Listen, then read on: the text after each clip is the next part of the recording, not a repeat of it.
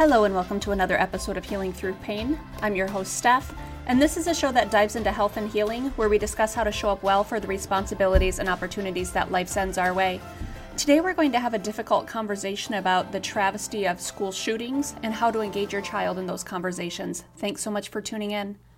Obviously, when news of school shootings makes its way around, it's just devastating. It is so heartbreaking to think that our kids might be collectively entrapped behind four walls in the most unsafe context of their life potentially. And it's a situation where there's so much pain involved and there's so many tough conversations that have to happen. And we just can't make sense of it kids being targeted or kids being victimized in that way is just devastating. And as someone who's worked in the school system for 12 years now, I'm acutely aware of why we practice things like intruder drills. And not just on occasion, we practice them regularly. We strategically think through if there's an intruder inside the building, where do we locate our bodies? How do we protect ourselves? What do we do to possibly be the safest in that situation? And if there's an outside intruder drill, there's a different perimeter that we stand along. There's different protocols. And these are very tangible things that our kids are going through just contemplating what would I do in that situation. And then over this last week here in Michigan, we once again have just a tragic unfolding of of someone taking a firearm into school and doing just unimaginable harm and violence. And so a little conversation here about how we walk through that with kids seems pretty important because unfortunately these headlines keep coming and kids have questions and kids are ill resourced and ill prepared to walk through these types of conversations unaided. And so I want to give a few best practices, not because I'm an expert, not because there are specific rights and wrongs to do in this situation, but there are best practices that can help kids process through their emotions and not stop them from experiencing at least a modicum of relief. And one of the realities is we have to talk about it because these situations keep unfolding around us. And so, one of the very first ways to engage a conversation with, whether it's an adolescent, whether it is a teenager, whether it's a young child, whether it's a young adult, First and foremost, ask them what they've heard. Give them permission to start the conversation. We don't want to lead with big, giant explanations. We don't want to lead with grisly or gory details. If our kids aren't even privy to that, I think it's okay. But ask them what they know so you can understand what have they heard, how are they processing it? What's going on inside of their head? And then ask them if they have any questions. And I encourage you do not make up answers, do not make up black and white statements. That can be so confusing. Instead, become an investigator with your child. When they have questions about what's going on, look at a couple news sources together, not just one news source, not just try to come up with the quickest answer so we can get through the conversation, but spend a couple moments intentionally saying, okay, this is what it says here and this is what it says there. What do you think about those things? I'm going to come back to the news idea in just a couple minutes here because we don't want to get elbows deep in all of the news coverage, and I'll talk through that in just a moment. But I want to make sure that we don't come at it with a posture of, I know all the things, here's what's going on, this is what you should know. I think we need to sit alongside of our kids and become curious with them and say, okay, let's dive into this together. Because for better or worse, they're probably looking at data, they're probably looking at information. If they have access to handheld devices, when they have peer groups, they are looking at this stuff anyway. Ask them what they've heard, ask them what they want to know, and investigate with them. Be very cautious about should statements. Who should have done this? Who should have done that? How kids should have responded differently? How adults should have responded differently? There is zero ways to go back in time and change what happened. So, blame and should statements, what they do is they make it black and white, they make it tidy. School shootings are not black and white, they're just not tidy. There's no way to take it and make it simplistic. So, we have to stop trying. Should statements and blame can lock us into a really vicious cycle of confusion or a really vicious cycle of making things simple here. And it's just not simple. We can't over explain, we can't give false reassurances, and we have to remind our kids when they ask us what we should do to be better prepared, remind them that that's why schools have made it an intentional practice to work on intruder drills. And students need to be taking that seriously. You know, once again, I'll, I'll share as an educator, we're acutely aware of what it means to be the adult in in the room when a crisis happens. We are the reference point for students. And so when we do things like drills and practices, we're very candid with our students about, unfortunately, the time in which we live, we have to take this seriously. We don't make a joke out of it. We don't make it silly. We don't ask ridiculous questions. We don't laugh through drills. We have a little bit of sobriety in saying, yes, this is a reality that we have to navigate. So encourage your child to take those sort of drills seriously because it is serious. And we want to encourage kids to have a little bit of muscle memory. If they're asked to quickly respond in a crisis situation, we want them to be able to feel resourced to respond in a crisis situation. Now, I would encourage you if, if your child is absorbing this information and demonstrating any signs of distress, continue to check in with them, not just today if they're struggling, not just tomorrow if they're struggling, but in a couple days and at the end of the week and at the start of next week and as we get towards the end of next week. Let them be the one to indicate indicate that it stops being as big of a concern for them. Don't assume they've moved on, don't assume they're past it. Check in with them, and what it does is it reminds them that they have permission to come to us, to you, the family, to you, the parents, at any point to pick up the conversation and then drop the conversation and pick it up again and drop it again. It's not a matter of sit down and process through it all at once and get over it. It just doesn't work that way. And I want to make sure that we put responsibility in context. Our kids are not supposed to be the heroes in these situations. They are supposed to be able to look to reference points. They're supposed to be able to look to adults.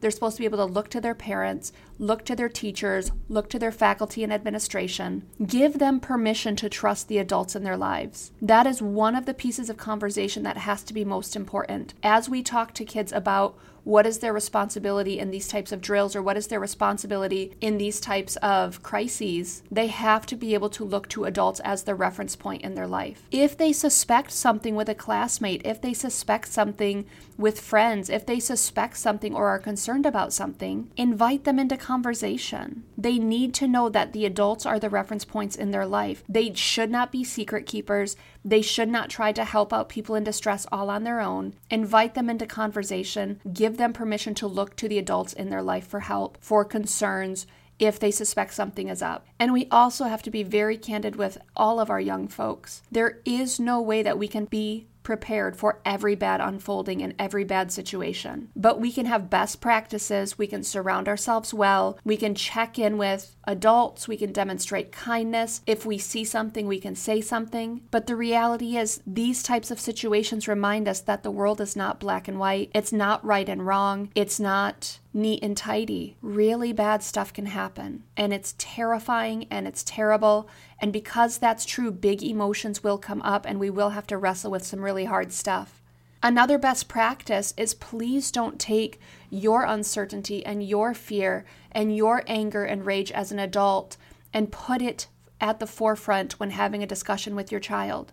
They already have so much uncertainty, and again, they're supposed to be able to look to us as a reference point. Use your adult communities and your adult friendships to have moments of uncertainty and moments of rage and moments of sadness and moments of confusion.